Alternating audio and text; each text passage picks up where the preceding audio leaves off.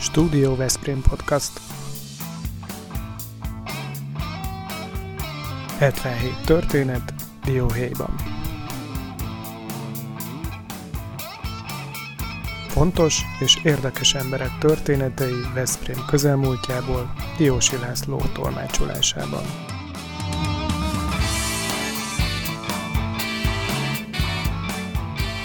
És a taps, tapsok közül melyik volt az, amelyik a legkedvesebb volt a szívednek a, a produkciók közül, a megírt művek közül?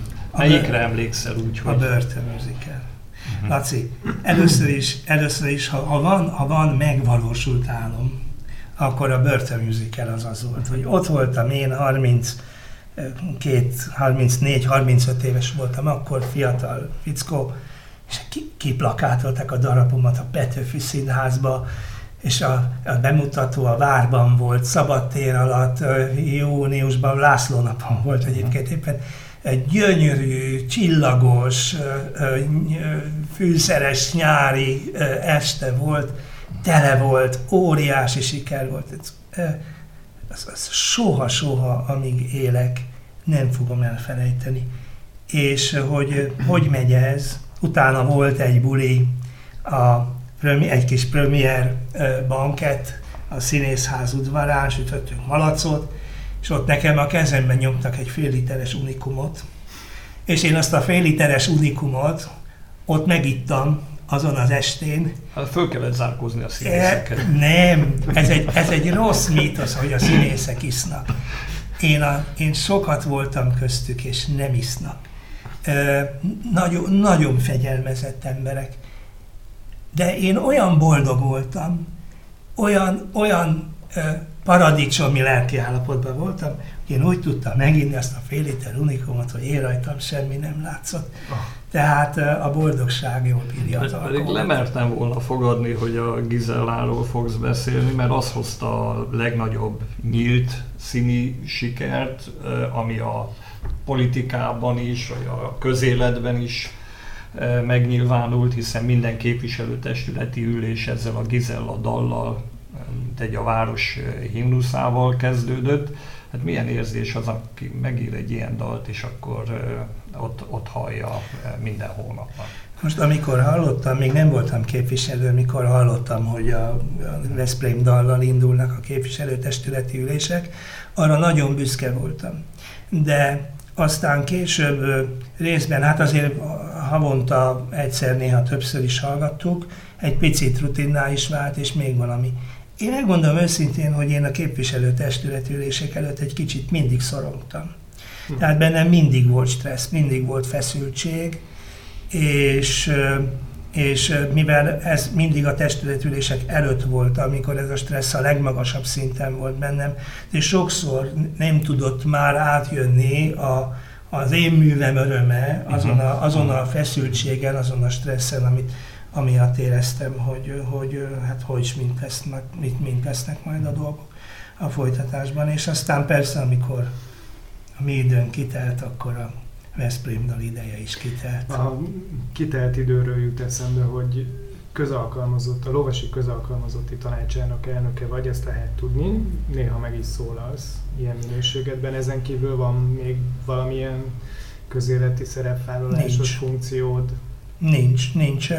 Én azt mondtam annak idején, hogy nekem volt egy kimért feladatom a közéletben, és én azt elvégeztem, és én most egy, az, én egy obsitos ö, huszár vagyok, úgyhogy én betettem a politika kulcsát a ládába, a ládát bezártam, és bedobtam a tengerbe, vagy hogy mondjam. De ez most nagyon költőjen hangzik, igen. de azt te tudod, hogy aki a politikából jegyezte magát, az nem mondhatja, hogy Soha nem soha, tehát soha.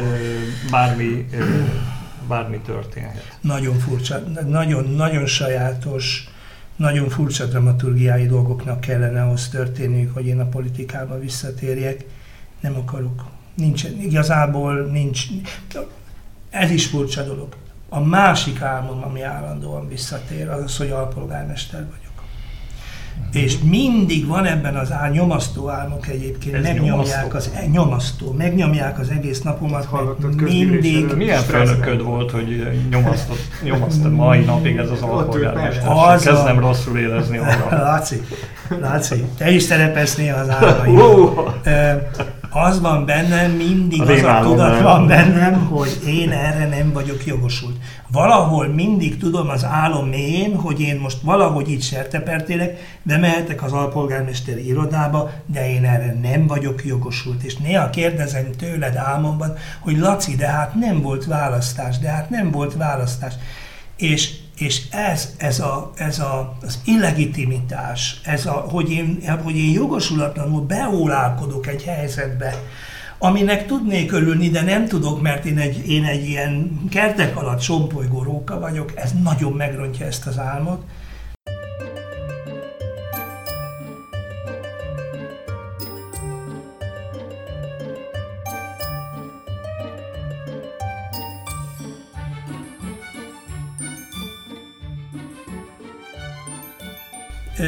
Biztos, hogy olyan sebet kaptam a bukásunkkal, amit nem fogok, nem fogok kiemelni. Azt a napot, amikor vasárnap reggel azzal ébredtem fel, hogy én vagyok Veszprém megyei jogováros alpolgármestere, és este azzal feküdtem, hogy bukott ember vagyok. Ezt biztos, hogy, hogy ez egy olyan heg, ami nem fog eltűnni a tudatomból. De hát De- azt kell mondanom, hogy ha valaki elveszt egy választást, az nem feltétlenül bukást jelent, az legfeljebb csak a hazai szóhasználatban, meg közvélekedésben van így. Vigasztalom magamat, vagy vigasztalom magunkat. 8 év után, vagy 16 év után. Tizen, tizen, te, te 16. Igen. Tehát azért azt gondolom, hogy lehet minek, mire büszkének lenni. Te egyébként mire emlékszel jó szívvel a alpolgármesteri tevékenységet illetően? Nagyon sok mindenre. Csak annyit tennék az előhöz hozzá, hogy szemben a színházi álmomban, amit amikor ébren is nagyon vágyom rá, hogy darabot írhassak, ébren soha nem vágyom arra, hogy visszatérjek a politikába. De az álmomban mégiscsak elárulom a titkaimat. Na, nagyon nem bántam meg ezt az alapot. Kérdezik, hogy nem bántam meg, hogy részt vettem a politikában, mert ilyen olyan mocskos világ. Nem bántam meg. Nagyon csodálatos emlékeim vannak. Hát két dolgot hadd idézek fel. Az egyiket te is írod a könyvedben, hiszen nyilván azért neked sincs, mint se volt sok ilyen az életedben. Ez a köztársasági elnökök találkozója Veszprémben, és, és hát az egy külön történet azon túl, amit te megírtál, hogy amikor végül a köztársasági elnökökkel elmentünk arra a bizonyos hosszan előkészített ebédre a Villa Medicibe, akkor futár érkezett a városházáról, ott ültek az elnökök, és nagyon izgalmas és egy életben egyszer előforduló szituáció kellős közepén ülhettem, és futár érkezett a városházáról, hogy a csilei parlament elnöke, a csilei parlament elnöke ott van a városházán, a feleségével együtt, meg valami testőrrel, magánprogramot bonyolít, szeretné megnézni a várat, kéretik egy városvezető, hogy kísérje. És akkor az történt, hogy én föl kellett, hogy álljak a, a terített asztaltól, és ott a, a, a Ahol 12 a- államfő volt, ahol, ahol és az ember életében csak egyszer csak egyszer, csak egyszer. És a Chile És jönnöm kellett ide a városházára, és kalauzoltam a csilei parlament elnökét, és mutogattam neki a város nevezetességeit, hát az életem egyik legsűrűbb napja volt. És a másik a Dubnicai ház. Szóval a Dubnicai ház az egy, az egy nagy történet volt. Részben azért, mert hát ilyen, ilyen nagyon izgalmas dramaturgiája volt, hogy reménytelen volt, aztán pályáztunk, aztán elkéstünk, aztán újra pályáztunk, tehát ment a, a hullámvasút velünk föl és le. A másik, nyilván ha nem sikerült volna végül, azért akkor nem vigyorognék most itt ilyen felszabadultan, de hát sikerült. És a másik a László Károly. Én, én, én a László Károlyt nagyon-nagyon, én, én csodáltam azt az embert. Te tartottad vele a kapcsolatot, a legtöbb élmény. Nagyon sokat. Ő Téged nagy- fűzött hozzá. Ő kedvelt engem. őket, hát, ő kedvelt engem. Amin megérkezett a Gellértbe, Tehát egy világhírű műgyűjtőről van szó. Világhírű műgyűjtő, hát olyan embereknek a baráti körébe tartozott, olyan élményei, emlékei voltak. Elképesztő, és ha megérkezett a Gellérbe, ahol neki külön lakosztálya volt, csak oda, soha máshol, csak oda, akkor az első dolgai egyike volt, hogy telefonált, hogy itt van, és akkor menjek. És akkor én mentem, viszonylag gyorsan elintéztük a, a hivatalos dolgainkat, beszámoltam, hogy hogy állunk a Dubnicai palotában, a Dubnicai háza, és akkor utána beszélgettünk, és ez egy olyan, olyan eredeti, olyan őszinte, olyan cinikus, ki fölvállalta a cinizmusát, és ettől tudott őszinte lenni, hogy nem akarta ő elkendőzni, hogy ebben egy csomó cinizmus van, és ezt is mutat, ki tudta mutatni. Egy olyan, olyan, olyan egyéniséggel találkoztam, nem hiszem, hogy sok volt ilyen uh-huh. az életemben. Beszélgetéseink során, Laci segíts, ha tévednék, akkor javíts ki, de nem fordult elő, hogy ne hoztak volna téged szóba valahogyan, valamilyen módon. Főleg az asztalos Pistával kapcsolatosan a Mészáros Zoli Így van, tanár, és ráadásul ugye van ez a mondás, a, a tanár úr. Tehát a Zoli rólad ma is így beszél, hogy a tanár úr. És van még egy állandó elem melletted a beszélgetéseinkben, hogy nem, nem tudjuk kihagyni, hogy ne térjünk ki az európai kulturális fővárosra. Ugye ez most egy eléggé headliner téma Veszprémben.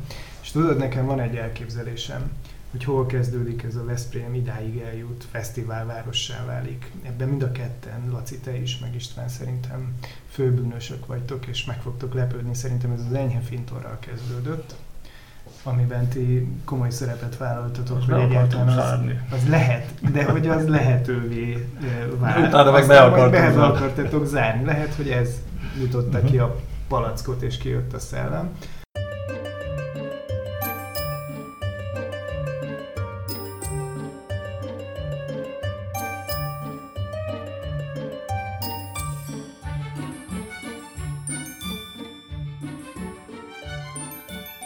Ugye az Európai Kulturális Főváros kapcsán neked mindenképpen az előzményeket tekintve biztosan van szereped. De ha a mai állapotot nézzük, van olyan ebben, ami neked a kedvenced, és amellett, hogy a kedvenced, azt is jó lenne, ha elmondanád nekünk, hogy szerinted ez mit fog adni a Veszprémieknek? Fogok erre válaszolni, de egy pillanatra az enyhe fintóra, hadd térjek vissza. Ö, valamikor egy nap ö, jött be egy munkatársunk, kicsit riadtan, rémülten, hogy nagy anyázás megy az interneten, anyázzák a várost és a kulturális életet, hogy itt milyen punyat minden, a fiatalok elmennek innen, itt nem lehet élni, az enyhe fintor is, így meg úgy. És akkor a Laci egyszer csak beleírt. És azzal, hogy, hogy mayor, és akkor úgy, úgy, úgy lehetett hallani egy pillanatra azt a döbben csendet a, a, a internetes térben, hogy akkor ez most mi, és akkor aztán azt ajánlottuk nekik, ott a internetes közönségnek, hogy találkozzunk az enyhe fintorban, és beszéljük meg. Uh-huh. És ez azért volt érdekes, mert azon a megbeszélésen ketten voltunk ott, elég azért ott is volt bennem egy kis lapszem, nem volt az olyan egyszerű. Ott jött, jött elő a, az Utcazene Fesztiválnak az ötlete, és akkor mondtuk azt, hogy jó, akkor ráállunk, hogy legyen Utcazene Fesztivál, és nézzük meg, hogy ez, ez hogyan működik és aztán annak élettem így az arca az önkormányzat részéről az utcazene fesztiválnak, ami azért volt sajátos, mert mikor a nyugdíjasok már nagyon dühösek voltak, hogy nem tudnak aludni a belvárosban, a hajnali egy órakor, két órakor még nekem telefonáltak, hogy én is ébredjek föl, mert ők is ébren vannak, úgyhogy volt ennek ára, de az is, azt is nagyon szerettem.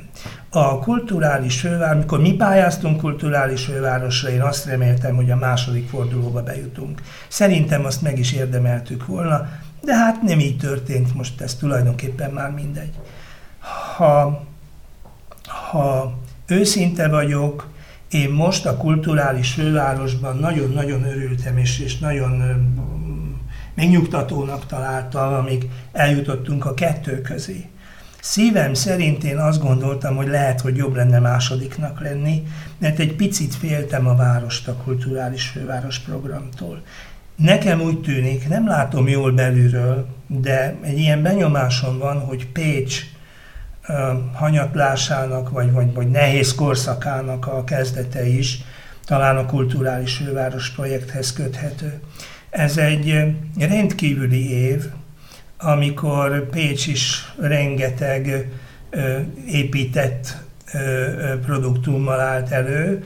Elmúlik az év, ahogyan az olimpiát rendező városok sokszor ilyen csapdába sétálnak, elmúlnak a nagy napok, amikor minden őróluk szól, és ott marad a feladat, ott maradnak a költségek, és nagyon-nagyon nehéz, különösen nem eleve erre méretezett városoknak utána ezzel megbirkózni.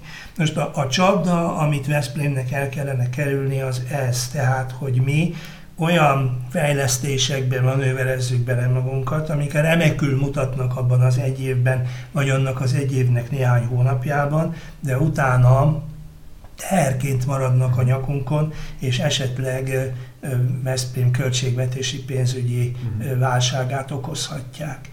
Tehát okay, én azt... Az, az aggodalmat értük. Ez, ez az aggodalom. És mi az, amit nagyon fontos. Ki lehetne hozni nagyon... ebből mondjuk, vagy úgy gondolod, hogy a predestinálva lenne a város arra, hogy éljen lehetőségek? Sok olyan belvárosi fejlesztés van, amit szerintem mindenképpen meg kéne csinálni. Tényleg ilyen egyébként a, a énekzenei általános iskola, amit az én bizottsági elnökségem alatt zártunk be, tehát én abban súlyosan tettes vagyok vagy ott van a régi mozi, amivel nem tudtunk kezdeni, sokféle okokból nem tudtunk kezdeni semmit. Talán ott van az a rész, ahol régen az Enyhe Fintor klub volt. Dimitrov. ott van a Dimitrov, ott van a Dimitrov. Tehát azért vannak itt olyan, a, be, a legszűkebb értelemben, mert belvárosban vannak olyan feladatok, amikre ha fel tudjuk használni a kulturális várost, akkor azzal sokat nyerünk. És én szeretnék még valamit mondani.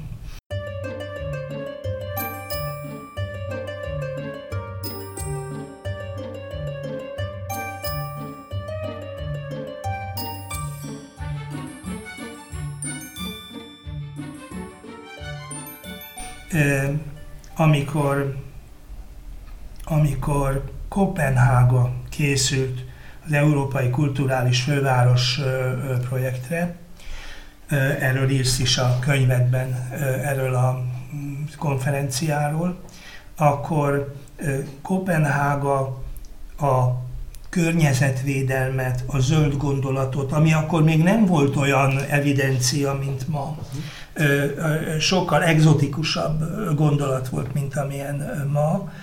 Ezt olyan természetességgel kezelte a kulturális főváros szerep részeként, és olyan elkötelezettséggel vállalta fel, ami szerintem igen tanulságos. Tehát, hogy nem csak a szó déli értelmében vett kultúra, az építettség és a bizonyos értelemben a cifraság, tartozik a kultúrához, nem csak, a, nem csak egy luxus termék a kultúra, Igen. hanem a kultúra a leghétköznapibb módon a napi életünk része. Tehát ne legyen úgy kulturális főváros egy város, és ne legyen úgy egy kulturális régió, a, a Balaton régi, Bakony Balaton régió, hogy közben tele van szeméttel minden erdőalja hogy használjuk fel ezt arra, hogy kitisztogatjuk ezeket a területeket, hogy elmondjuk az embereknek, hogy milyen nagy érték, hogy ez most tiszta, hogy jól meg tudjuk kérni őket, hogy már ne hordjanak akkor most több szemetet, szemetet oda, egy szóval, hogy leszivárogtatni a kultúrát az emberek hétköznapi életébe. Hogy, hogy, hogy egy kicsit a gondolkodásukat, az attitűdjeiket megváltoztassuk. Ha ezt meg tudnánk csinálni, ha ezen néhány lépést tudnánk tenni, ez a legalább olyan maradandó eredménye lenne a kulturális főváros történetnek, mint azok az épületek, amiket helyreállítunk, és utána itt maradnak. Nyilvánvalóan egykori alpolgármesterként is kötelességed ma is ismerni ezeket a programelemeket, amik tervben vannak. ezek között látsz olyat, amit te magadénak is el tudnál fogadni? Nem ismerem, be kell valljam, hogy nem, is, nem ismerem olyan nagyon jól ezeket a, a programelemeket. Nincs, benned érdeklődés, Ö, vagy, vagy nem érnek el ezek a hírek, információk? Más, más, más világban mozgok, más, más, van egy, van egy kapacitásom, amit képes vagyok probléma feldolgozásra fordítani, és mivel most ez nem tartozik a feladataim közé, ezt a kapacitást más Ez azért érdekes, mert nyilván te egy nyitott ember, vagy értelmiségiként figyeled a, a folyamatokat. És amikor arról beszélsz, hogy jó lenne ez a kultúra lecsor, lecsorogna a hétköznapokba, akkor itt halljuk tőled, hogy téged sem érnek el ezek a dolgok ma. Hát akkor így hogy? Hogy érik el? Ne, én azt mondom, hogy nem akarom elvenni a szót tőled, de azért nálad van talán-talán egy kicsit bezárkózás a napi közélet, a, a politika vonatkozásában. Ha esetleg igényt tartottak volna arra, hogy mondjuk Asztalos István megszólaljon, mondjon véleményt, aki hosszú időn keresztül kulturális területet felügyelt, annak a, annak a a véleményét igényt tartanának, akkor, akkor talán lehetne egy ilyen szélesebb kitárulkozás, meg társadalmasítás. Azt Ugye, hogy téged sem, engem sem kérdezett senki. Nem. nem fáj nekem ez különösebben, csak lehet, hogy tudtuk volna, vagy tudnánk olyan muníciót adni, ami nem feltétlenül milliárdokkal mérhető, hanem ötletekkel, javaslatokkal, kapcsolatrendszerrel, egyebekkel. Feltételezem, hogy nem mondanál ellen. Nem, ha, ö, ha most mondjuk arra kérnének, hogy valamilyen nem politikai, tehát nem politikai, uh-huh. hanem társadalmi szerepet vállaljak ebben a történetben, az arra például igent mondanék. Uh-huh. És akkor biztos, hogy beleásnám magam. Uh-huh. Most, most lekötik a kapacitásaimat, a egyéb feladataim van belőlük bőven, de úgy, úgy erre például nyitott lennék, mhm. de szólni kell.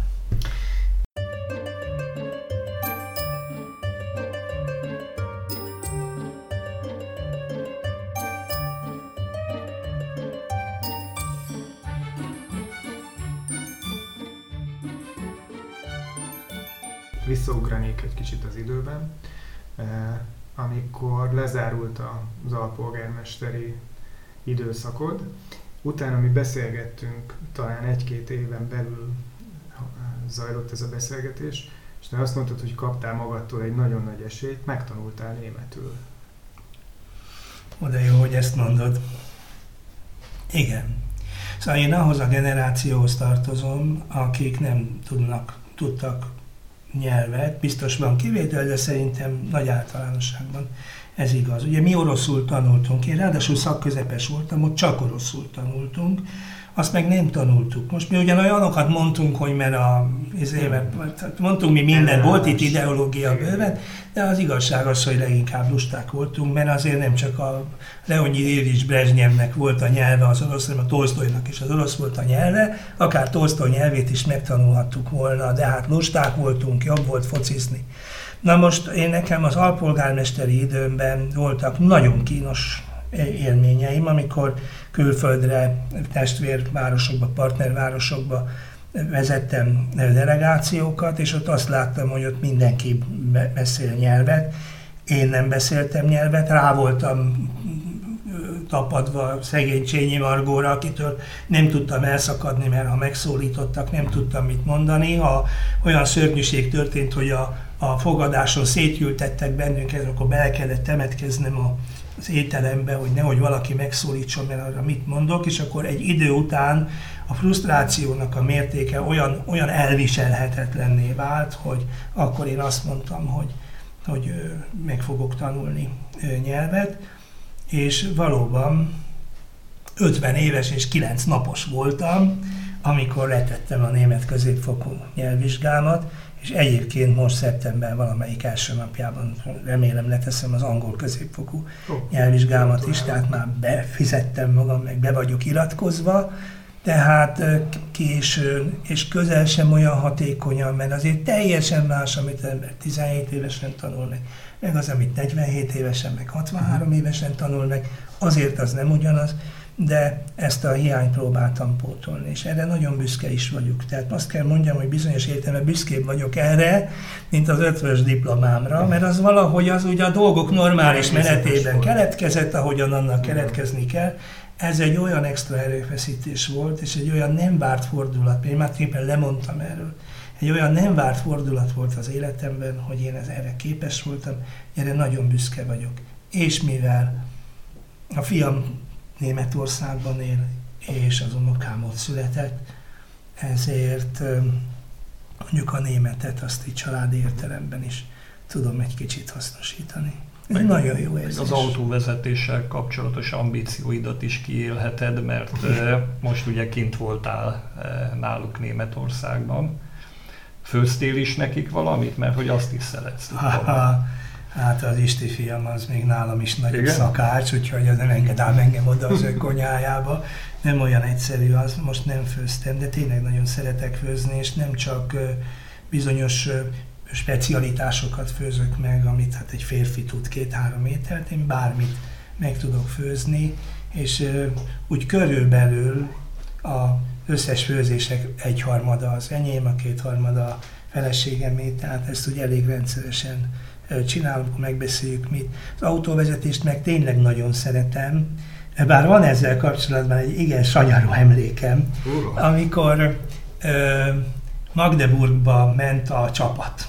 Igen. A Beck döntő, döntőt játszani, és úgy alakult, hogy mi mentünk Ferihegyre a Városházi autóval, és én vezettem, mert én imádtam vezetni, és remekül megérkeztünk. Azt mondta Diósi László, aki egyébként nem könnyen dicsért, hogy ez, ez jó volt. A, így mondta. Isten, ez jó, valami tévedés nem volt, nem volt nagyon jó, mondta. Nem nagyon jó, de jó. Most képzelheted, hogy úgy vezettem, mint a Schumacher, ha azt mondta rá, hogy ez jó volt, és akkor halál büszke voltam, hogy milyen jól vezettem, letettem az autót, nem volt számomra ismerős az az autó, és elfelejtettem lekapcsolni a reflektort. Uh-huh. És az egy olyan autó volt, hogyha a motort leállították, akkor is égett a reflektor, ezért aztán, amikor három nap múlva visszamentünk a parkolóba, és be akartunk ülni, akkor ez az autó egy halott autó volt, uh-huh. busszal, csapat buszával jöttünk haza, és akkor sajnos ez a, így múlik el a világ dicsősége, látod, hogy... Most már modernebb autók vannak, amelyek jelzik, hogy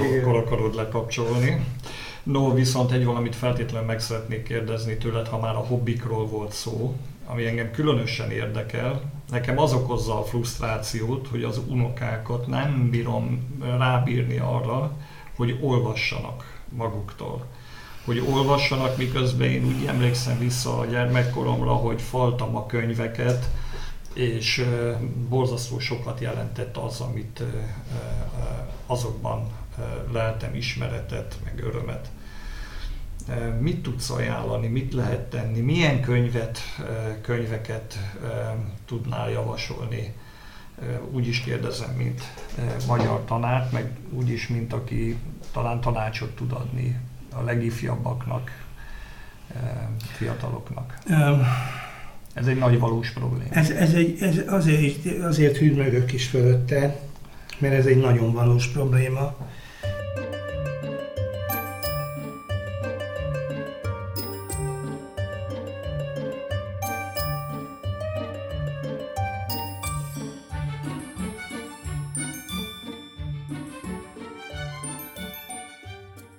Én úgy látom, hogy nincs vége a Gutenberg galaxisnak, de a jellege át fog alakulni. Vissza fog térni bizonyos arisztokratizmus az olvasás világába, kevesen lesznek, akik igazán olvasó emberek lesznek, legtöbben más irányba mozognak majd el, de ez, a, ez az arisztokratikus kisebbség, aki könyvet olvas, ez nem valószínű, hogy valamikor is el fog tűnni.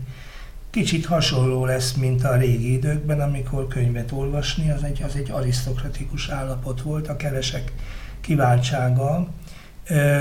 Ezt látom a tanítványaimon is. Na most eszembe jut apám, aki bencésekhez járt, és egyszer a bencés magyar tanárától kért könyvet, hogy mit olvasson, és akkor a, mondja, mesélte apám, hogy bement a tanára a cellájába, vagy hát az ő szobájába, és kicsit résznyire kinyitotta az ajtót, és kidugott valamit, hogy ezt olvasd, ezt olvasd. És apám megnézte, és ezek Nick Carter füzetek voltak, uh-huh. ezek ilyen abszolút uh-huh. füzetes ponyvák, krimi ponyvák voltak, és milyen érdekes, hogy ez a valószínűleg klasszikus műveltségű bencés tanár nem valami veretes irodalmat adott ennek a srácnak a kezébe, hanem olyasmit adott, ami úgy gondolta, hogy ezt, ezt szeretni fogja, élvezni fogja, mert valószínűleg azt vallotta, hogy a leges-leges legfontosabb az, hogy olvasson.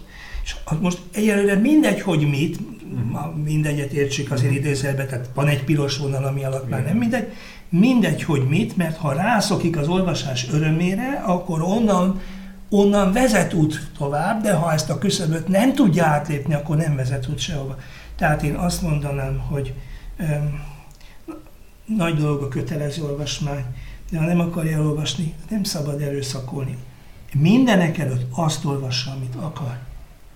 Ha nem akar semmit, akkor bajba vagyok, akkor nem nagyon tudok tanácsot adni de, de ha van, amit akar olvasni, és az esetleg nem felel meg a mi ízlésünknek, úgy gondoljuk, hogy ez nem kánoni, nem baj.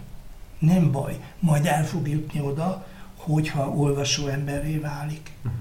De ha nem válik olvasó emberré, akkor, el, el, el, akkor elveszik a Gutenberg galaxis számára. Ennyit tudok mondani. Ez nem volt egy teljesen kielégítő hát, válasz a sajnálom, és számomra. Sajnálom, Diósi nagypapa, de ennyire futottam. Tehát akkor kultúrmocskot adjak, ha egyáltalán e- olvasni hajlandó. Laci, nem, nem biztos, nem tudom persze, hogy egyről beszélni. Sok tanítványom olvassa, olvasta annak idején a, a Harry Pottert. Na most, hogy ugye a Harry Potter kultúrmocsok kétlem, szerintem nem az, de nem, most azért biztos, hogy nem a kánoni magas irodalomban. Uh-huh. Nem fog Nobel-díjat kapni. Ö, nagyon sok tanítványom olvasta a trónok harcát. Ö, nem fog mostanában Nobel-díjat kapni, nem biztos, hogy magas kánon irodalom, de szívesen olvasták, és olvasóvá váltak. A Nick Carternél azért lehet, hogy jobbat lenne érdemes olvasni, de a Nick Carter meg a meg a kánoni irodalom között egy hatalmas mező van, nagyon érdekes könyvekkel. Ha azokat olvassák, nem lesz semmi baj. Jó, de akkor se hagyjam el a témát. Azt mondd meg nekem, légy szíves, hogy te felnőtteknek, nekünk mit ajánlasz mostanában? Van-e olyasmi? Nem a Diósi László 77 történet dióhéjban akarok kiukadni. Először azt, majd utána. Milyen olyan könyveket, amelyek, amelyek esetleg érdekesek lehetnek, amit egy magyar tanár ajánlhat. Én nagy rajongója vagyok a trónok harcának, amit tudom, hogy nagyon kevesen olvasnak. Tehát uh-huh. azt, azt nézik uh-huh. a, a tűzési égdalát. Az egy, ez egy káprázat, az a könyv. Mm, én ke, viszonylag kevés kifejezetten kortársat olvasok, nagyon szeretem Dragomán Györgyöt, őt, őt, őt maximálisan tudom ajánlani.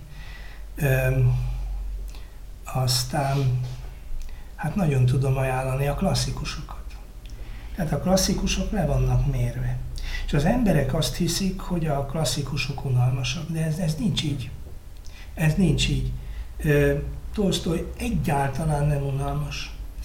Dostoyevsky egyáltalán nem unalmas. Stendhal, Stendhal nem lehet letenni. Tehát a, a lemért, letisztult klasszikusokat, ráadásul nagyon jó magyar fordításokban, aki azt akarja, hogy ne, ne tévedjen, hogy ne fogjon mellé, annak klasszikusokat tudok ajánlani. Egyébként én így mindenevő vagyok. Köszönöm szépen. Mindenkit megkérdezünk a műsor, a beszélgetés végén hogy a hátralévő életében még milyen céljai, elképzelései vannak, mi az, amit szeretne megvalósítani. Két év múlva nyugdíjba fogsz kerülni, több időd lesz már, fogsz mellette tanítani, vagy valami mással is foglalkozol, például esetleg az írással, milyen terveid vannak?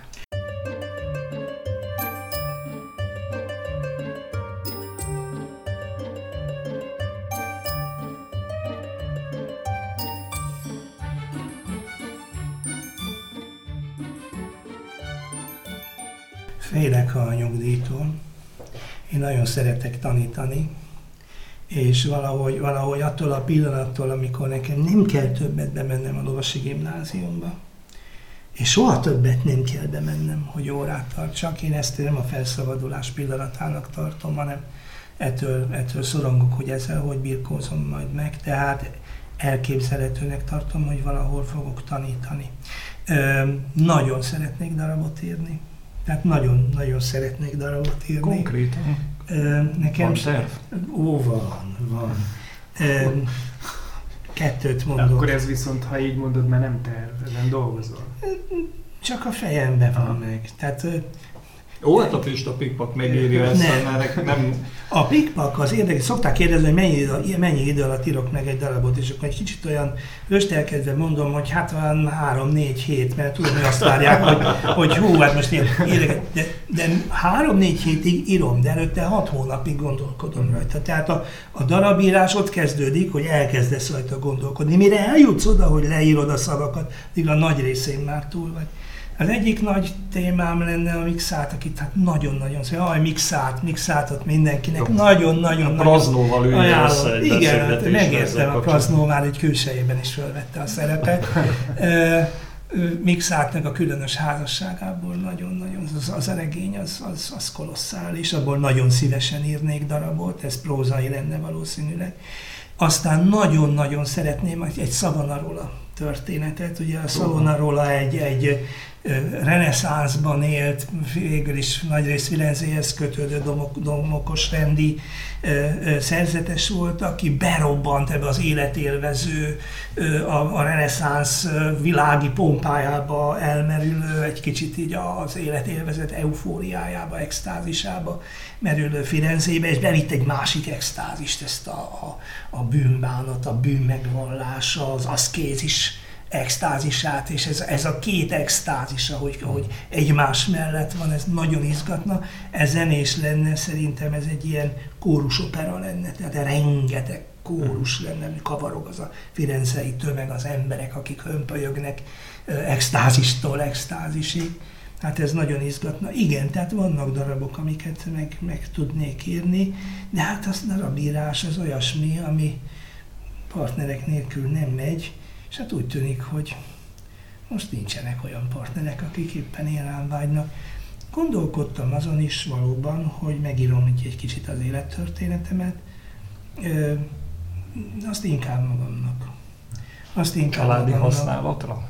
Családi használatra, vagy eltenni, ö, elariválni, mert bizonyos emlékeim sajátosak, vannak annyira sajátosak, hogy, hogy, hogy uh-huh. talán, talán egy olyan rápillantás az én koromra, amit más nem látott, ezt megírni, és akkor elhelyezni, hogy, hogy kutatható legyen, hogy olvasható legyen, hogy, hogy 20 év múlva? Vagy, vagy, vagy még később. Uh-huh. Van egy kis projektem, amit folyamatosan csinálok, ez a lovasi évkönyv. Uh-huh. És a lovas évkönyvet akkor gondoltam el, hogy csinálni kéne évről évre évkönyvet, amikor a 300 éves évfordulónk volt. Én írtam meg az iskola történetet, az egész nagy évkönyvet nagyrészt én csináltam, és írtam bele egy iskola történetet, ahol ilyen riporttal, a lovasi szellemével elmondtuk a 300 évet, és rájöttem, hogy abból az időből, ahonnan nincsenek évkönyvek, onnan nem tudok miről beszélni. Uh-huh. Tehát, ha nem örökítjük meg a történetünket, akkor nincs történetünk. Nem az a történelem, ami megtörtént. A történelem az, aminek nyoma beszél. maradt. Uh-huh. És ha nem hagyunk nyomot magunk után, akkor nem történtünk meg. És ezt egy ilyen iskola, mint a Lovasi szerintem nem engedheti meg magának, hogy amikor száz év múlva a 400 éves évfordulóra valami uh-huh. akkori fickó leül, akkori asztalos. akkori asztalos leül, hogy na megírja a 400 évet, akkor ne tudja, hogy mi voltunk a világon. Most ilyen, mi, ez, ez, hogy nyomot hagyni magunk után, mert akkor válunk megtörténté, amikor nyomot hagyunk, ez engem nagyon erősen foglalkoztat, és hát személyesen is. Az érdekes dolog, a napokban én is próbáltam rendet vágni a sok idézőjelben mondom kacat között, ami az elmúlt évtizedekben felhalmozódott. Előszedtem egy csomó választási plakátot, szórólapot, még 1990-ből, sokféle olyan dokumentumot, ami az önkormányzati világból származott, okleveleket, egyebeket, és kiballagtam vele a levéltárba. És a levéltárba nagy örömmel fogadták, csak úgy, mint azokat az aranykönyveket, amelyeket szintén visszavittem, amelyekről tudsz, és amelyekbe nagyon sokan írták be a nevüket, meg a gondolataikat is azok közül, akik a Városházára látogattak és meggyőződésem, hogy ott van a legjobb helyen. A levéltárban ezeket a dokumentumokat később mindenki előszedheti, kutathatja. Most lesz az önkormányzatiságnak e, az évfordulója is, a 30. évforduló, bizonyára lesz valamiféle megemlékezés, kiállítás, olyasmi, ahol felhasználhatók ezek. Úgyhogy e, van megfelelő helye annak, hogyha az ember ilyesmivel rendelkezik. Szeretném megköszönni ezt a remek beszélgetést. Azt gondolom, hogy hosszú évek után nem találkoztunk és nem tudtunk részletesebben szót váltani. Még most is sok olyan emlék jött elő, amire én is már csak így ködösen emlékeztem. Érdekesek a különbségek is, van, ami jobban megmarad az emberben, van, ami sokkal kevésbé. Hát azt remélhetjük, hogy majd ezekre a színházi darabokra ellátogathatunk a jövőben. Sok örömet, jó egészséget kívánunk meg. Köszönöm szépen, és a beszélgetést is köszönöm. Jó esett. köszönjük. Jó esett.